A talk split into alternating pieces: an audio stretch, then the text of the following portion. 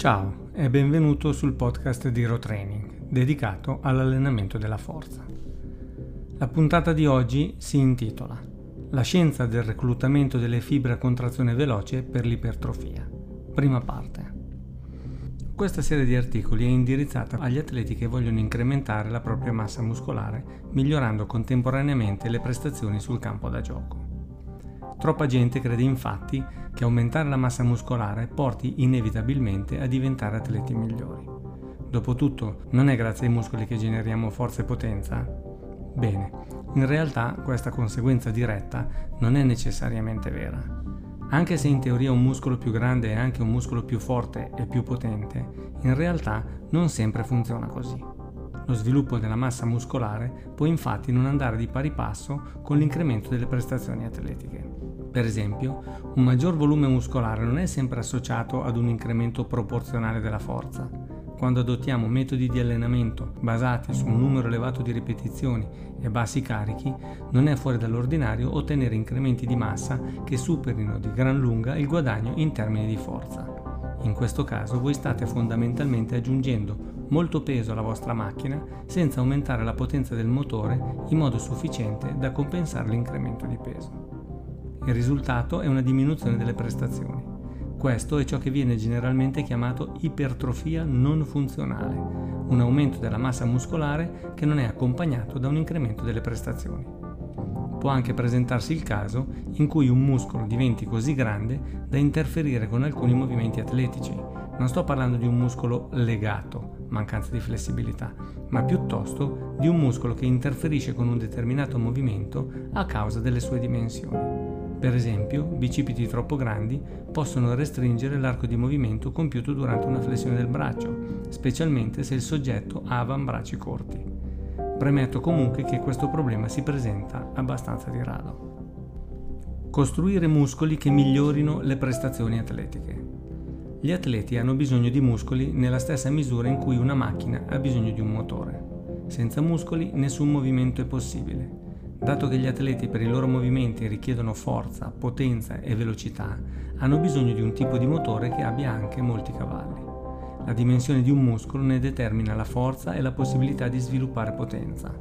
Parlo di possibilità perché senza un adeguato adattamento neuronale, un muscolo grande non sarà necessariamente un muscolo super forte.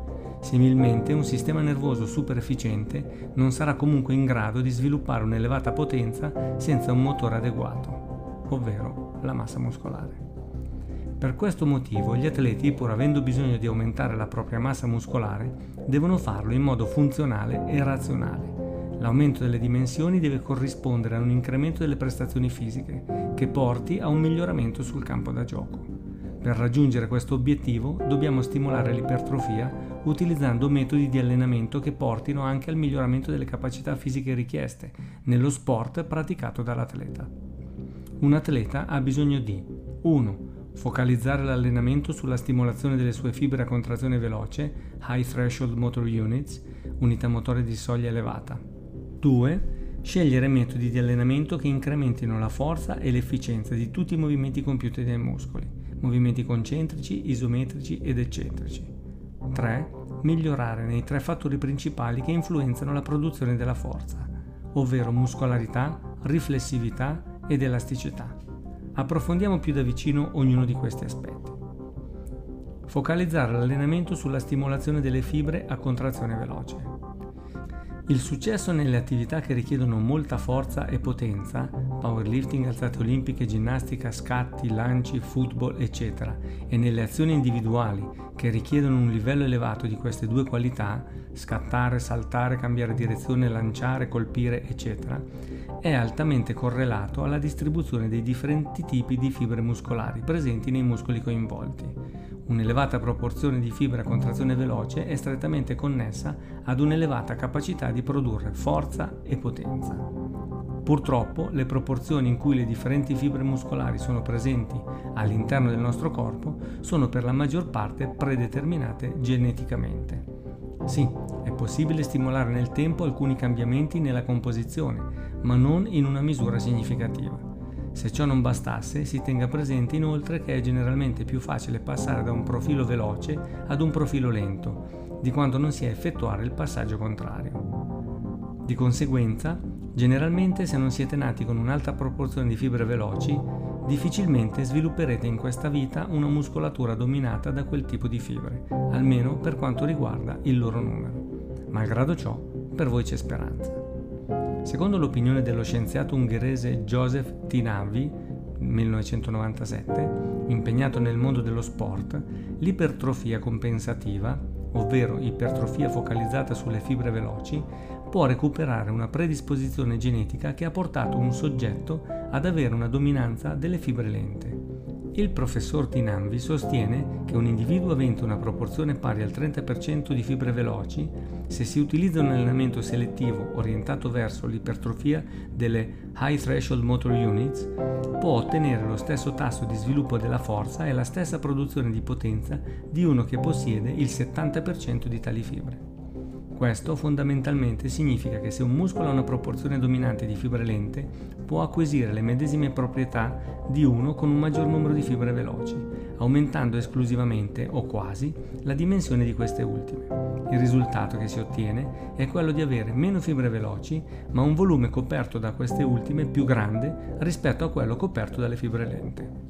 Il messaggio che vi voglio trasmettere è che utilizzare metodi di allenamento che stimolano prevalentemente lo sviluppo delle fibre veloci può aiutare un atleta a compensare una mediocre distribuzione del tipo di fibre muscolari per tutto ciò che concerne gli sport basati sulla potenza, la velocità e la forza. Questo è un caso in cui l'ipertrofia può aumentare non solo le prestazioni atletiche, ma anche il potenziale atletico. Scegliere metodi di allenamento che incrementino la forza e l'efficienza di tutti i movimenti compiuti dai muscoli, movimenti concentrici, isometrici ed eccentrici.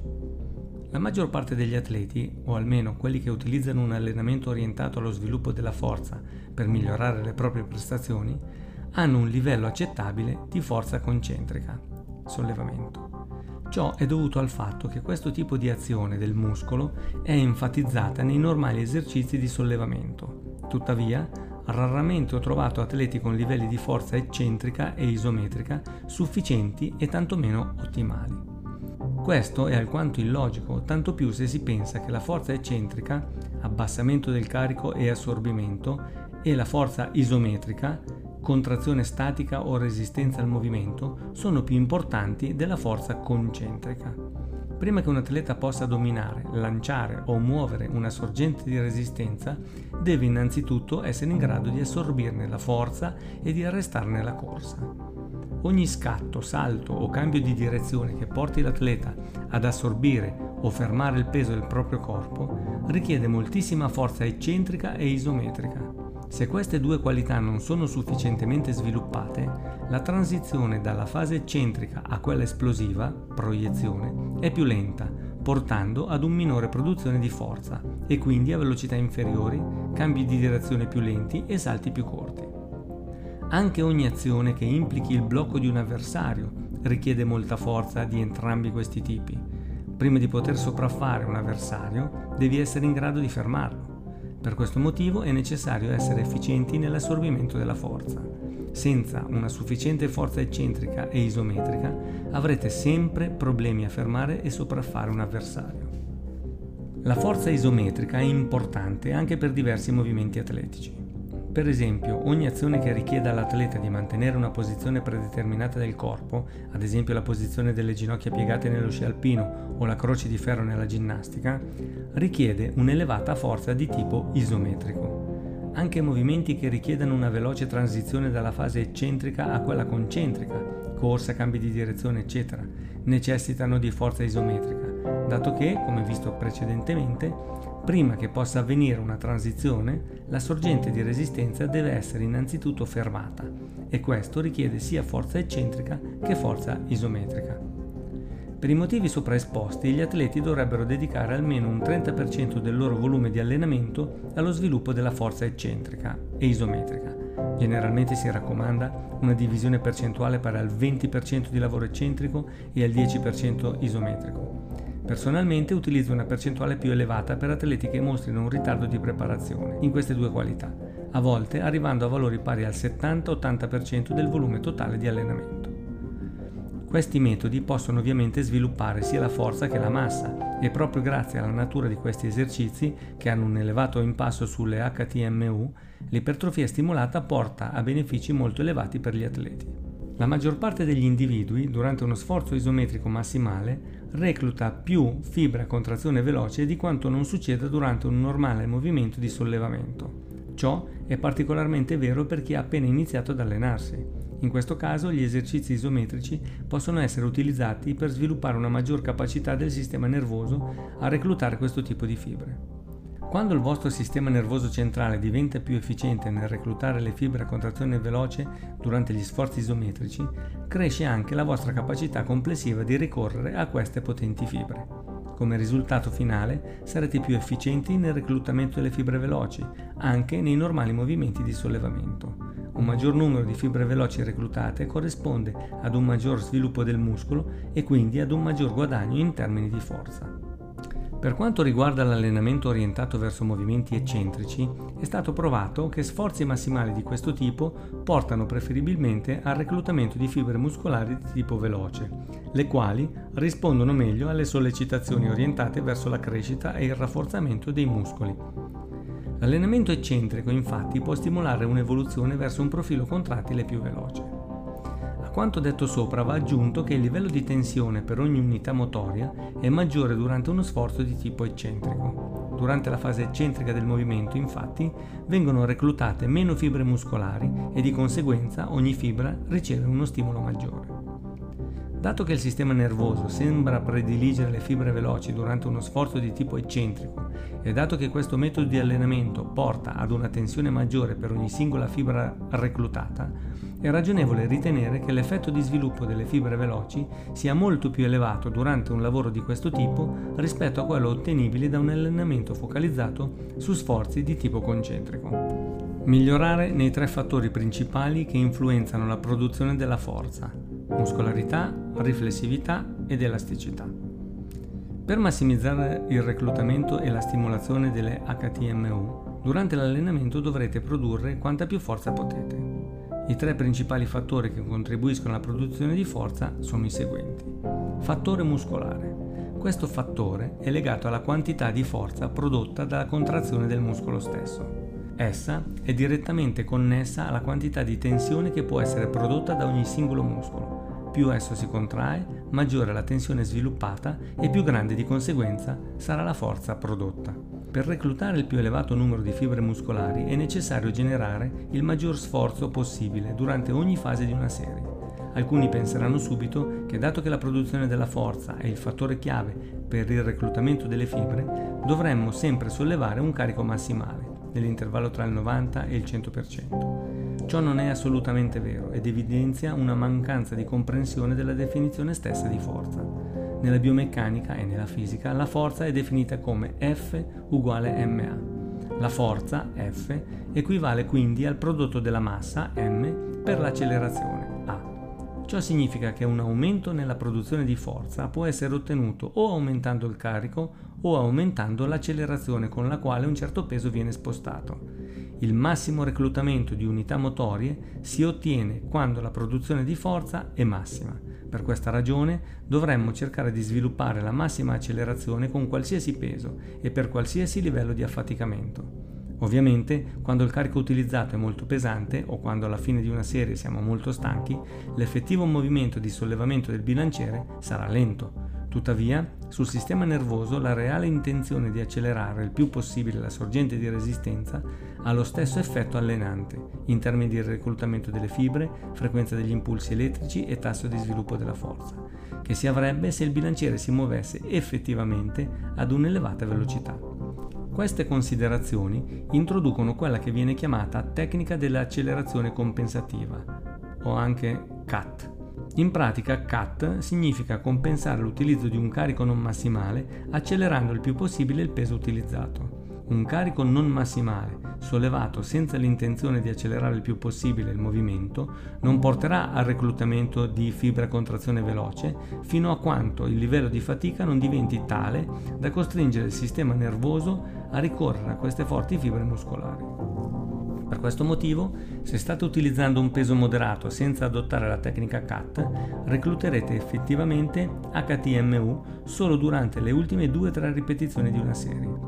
Ricordando poi che, secondo il dottor Vladimir Zaziorsky, una fibra muscolare non viene allenata se non quando è affaticata, come risultato si ottiene che se non siete in grado di produrre un elevato livello di affaticamento delle HTMU durante le ultime 2-3 ripetizioni di una serie, a causa per esempio di un cedimento muscolare dovuto all'accumulo di metaboliti, quest'ultima risulterà inutile, almeno per quanto riguarda la stimolazione della crescita del muscolo. La famosa affermazione le ultime ripetizioni sono quelle più efficaci per la crescita, si deve proprio al fatto che il reclutamento delle HTMU avviene realmente solo quando il livello di affaticamento è elevato. Anche se questa affermazione probabilmente è vera per un normale allenamento di bodybuilding, utilizzando la tecnica CAT potete stimolare in modo efficace il reclutamento delle fibre veloci in ogni singola ripetizione. In questo modo sfrutterete ogni ripetizione di una serie e non solo le ultime due o tre. Così facendo, inoltre, otterremo il risultato di affaticare e stimolare in modo più efficiente le fibre veloci e questo, in ultima analisi, è ciò che vogliamo per gli atleti. Fattori elastici e riflessivi. Inserisco questi due fattori nella stessa categoria perché sembrano andare mano nella mano quando l'obiettivo è massimizzare la produzione della forza. Il riflesso che va sfruttato maggiormente è il riflesso miotatico da stiramento, che, come il nome stesso suggerisce, entra in gioco quando il muscolo viene allungato in modo forzato. Quando si presenta questa situazione, lo stiramento viene generato dall'azione di un carico, interviene un'azione di riflesso che facilita l'accorciamento del muscolo. Questo aiuto aggiuntivo può contribuire in modo importante alla produzione di forza durante la fase concentrica che segue l'allungamento forzato del muscolo. Anche la componente elastica di un muscolo e del suo tendine può contribuire alla produzione di forza. I tessuti del muscolo e del tendine infatti sono di natura elastica e in seguito ad un allungamento questa proprietà può contribuire ad aumentare la forza di contrazione. Dovrebbe quindi risultare evidente che una fase di allungamento forzata effettuata prima della fase concentrica di un movimento, la fase di sollevamento nel nostro caso, può aumentare significativamente la quantità di forza prodotta. Ciò è principalmente dovuto a 1. L'effetto di potenziamento generato dal riflesso miotatico da stiramento. Quando una struttura muscolo-tendinea, un muscolo il suo tendine, viene portata forzatamente in una posizione di allungamento, si genera un riflesso da stiramento comandato dall'attivazione dei fusi muscolari. I fusi muscolari sono piccole fibre parallele alle fibre muscolari. Quando queste ultime superano un certo livello di allungamento, i fusi muscolari generano il riflesso miotatico da stiramento, che aiuta il corpo ad accorciarsi. Questo meccanismo di difesa serve a proteggere le strutture muscolo-tendine dal rischio di strappo causato da un eccessivo allungamento. 2. La componente elastica delle strutture muscolo-tendine. Il muscolo, la fascia e i tendini sono tessuti di natura elastica, più o meno elastici a seconda della struttura, e proprio come un elastico, se vengono allungati, tendono con forza ad accorciarsi. Anche questa caratteristica delle strutture muscolo-tendine può contribuire alla generazione di forza. 3. La maggiore attivazione delle unità motorie. Valhe et al. hanno asserito che stirare un muscolo prima della fase concentrica porta ad uno stato di maggiore attivazione.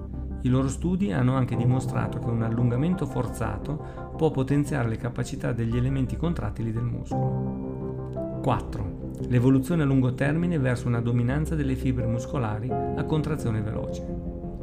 Paddon Jones et al. hanno dimostrato che un movimento eccentrico rapido, uno stiramento sforzato e rapido alla fine di una fase eccentrica, porta nel lungo periodo ad un incremento del numero di unità motorie a contrazione veloce. Per lo studio è stato utilizzato un protocollo di 10 settimane.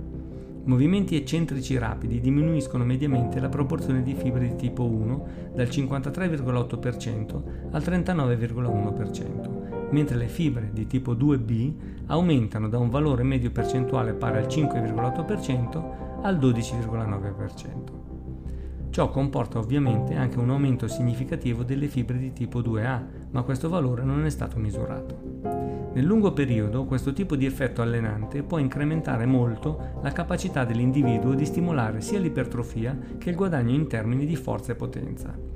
Un allungamento effettuato prima del movimento concentrico può incrementare la produzione di forza non solo in termini generali, ma anche quando l'allenamento si svolge a velocità superiore al normale. Generalmente, infatti, la contrazione muscolare segue la curva sottoriportata proposta da Hill, che mostra come forza e velocità siano inversamente proporzionali. Questa curva, tuttavia, non è stata ricavata analizzando movimenti di tipo SSC, cicli di allungamento e accorciamento. La relazione forza-velocità durante movimenti di questo tipo risulta infatti diversa. Il seguente grafico, adattato da Comi et al., mostra la differenza tra la curva forza-velocità, teorica, e quella osservata durante i movimenti di tipo SSC. La morale della favola è che per focalizzare l'allenamento sulla stimolazione delle fibre veloci è necessario massimizzare la produzione di forza durante ogni ripetizione di ogni serie per ottenere questo risultato si deve cercare di generare più forza possibile in ogni ripetizione facendo precedere ad ogni contrazione un allungamento forzato del muscolo. Questo significa scegliere esercizi in cui il muscolo allenato assume una posizione di allungamento alla fine della fase eccentrica del movimento, abbassamento del peso, prima di passare alla fase concentrica, sollevamento del peso. Dove mi portano tutte queste considerazioni? Ok, sono il primo a dire che la trattazione sopra riportata è abbastanza densa e arida. Tuttavia ho sempre creduto che sia necessario comprendere i motivi per i quali una determinata cosa funziona. Ad ogni modo, per riassumere quanto detto finora. 1. Le unità motorie veloci hanno il maggiore potenziale di crescita. Un'ipertrofia selettiva orientata allo sviluppo di queste fibre può incrementare le prestazioni e il potenziale di un atleta. 2. Le HTMU entrano in gioco quando è presente un'elevata richiesta di produzione di forza. 3. Le HTMU possono essere richiamate anche quando il livello di affaticamento delle fibre a contrazione lenta porta ad una produzione di forza insufficiente. In questi casi il ricorso alle fibre veloci è indispensabile. Questo è il motivo per cui nei normali allenamenti di bodybuilding le ripetizioni più efficaci sono le ultime. 4. Durante le prime ripetizioni di una serie è possibile compensare la mancanza di un elevato livello di affaticamento cercando sempre di generare più accelerazione possibile durante ogni ripetizione di ogni serie. In questo modo ogni ripetizione stimolerà in modo efficace la crescita muscolare. 5. Il reclutamento dell'HTMU viene generato dall'intenzione di accelerare il movimento anche se il bilanciere non si muove rapidamente, se si cerca veramente di accelerarlo il più possibile, si otterrà lo stesso effetto allenante che si otterrebbe se il sollevamento avvenisse effettivamente ad un'elevata velocità. Il fattore chiave risiede proprio nel raggiungimento della massima accelerazione ottenibile con un dato carico e un determinato livello di affaticamento. 6. Accentuare la tensione nella fase eccentrica o aggiungere alla sessione di allenamento esercizi basati su movimenti di tipo eccentrico porta a guadagni maggiori in termini di forza. Questo fenomeno è strettamente legato ad un maggiore adattamento ottenibile sia a livello strutturale che neuronale. 7.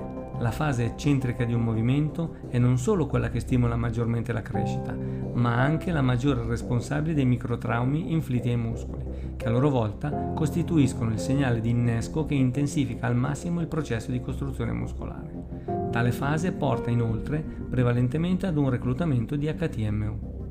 8. Un allungamento forzato del muscolo prima della fase concentrica incrementa la produzione di forza sfruttando fattori riflessivi, elastici e contrattivi. 9. Lo stiramento effettuato prima della fase concentrica aumenta la capacità del corpo di massimizzare la generazione di forza anche quando il movimento non viene effettuato a velocità elevata. 10.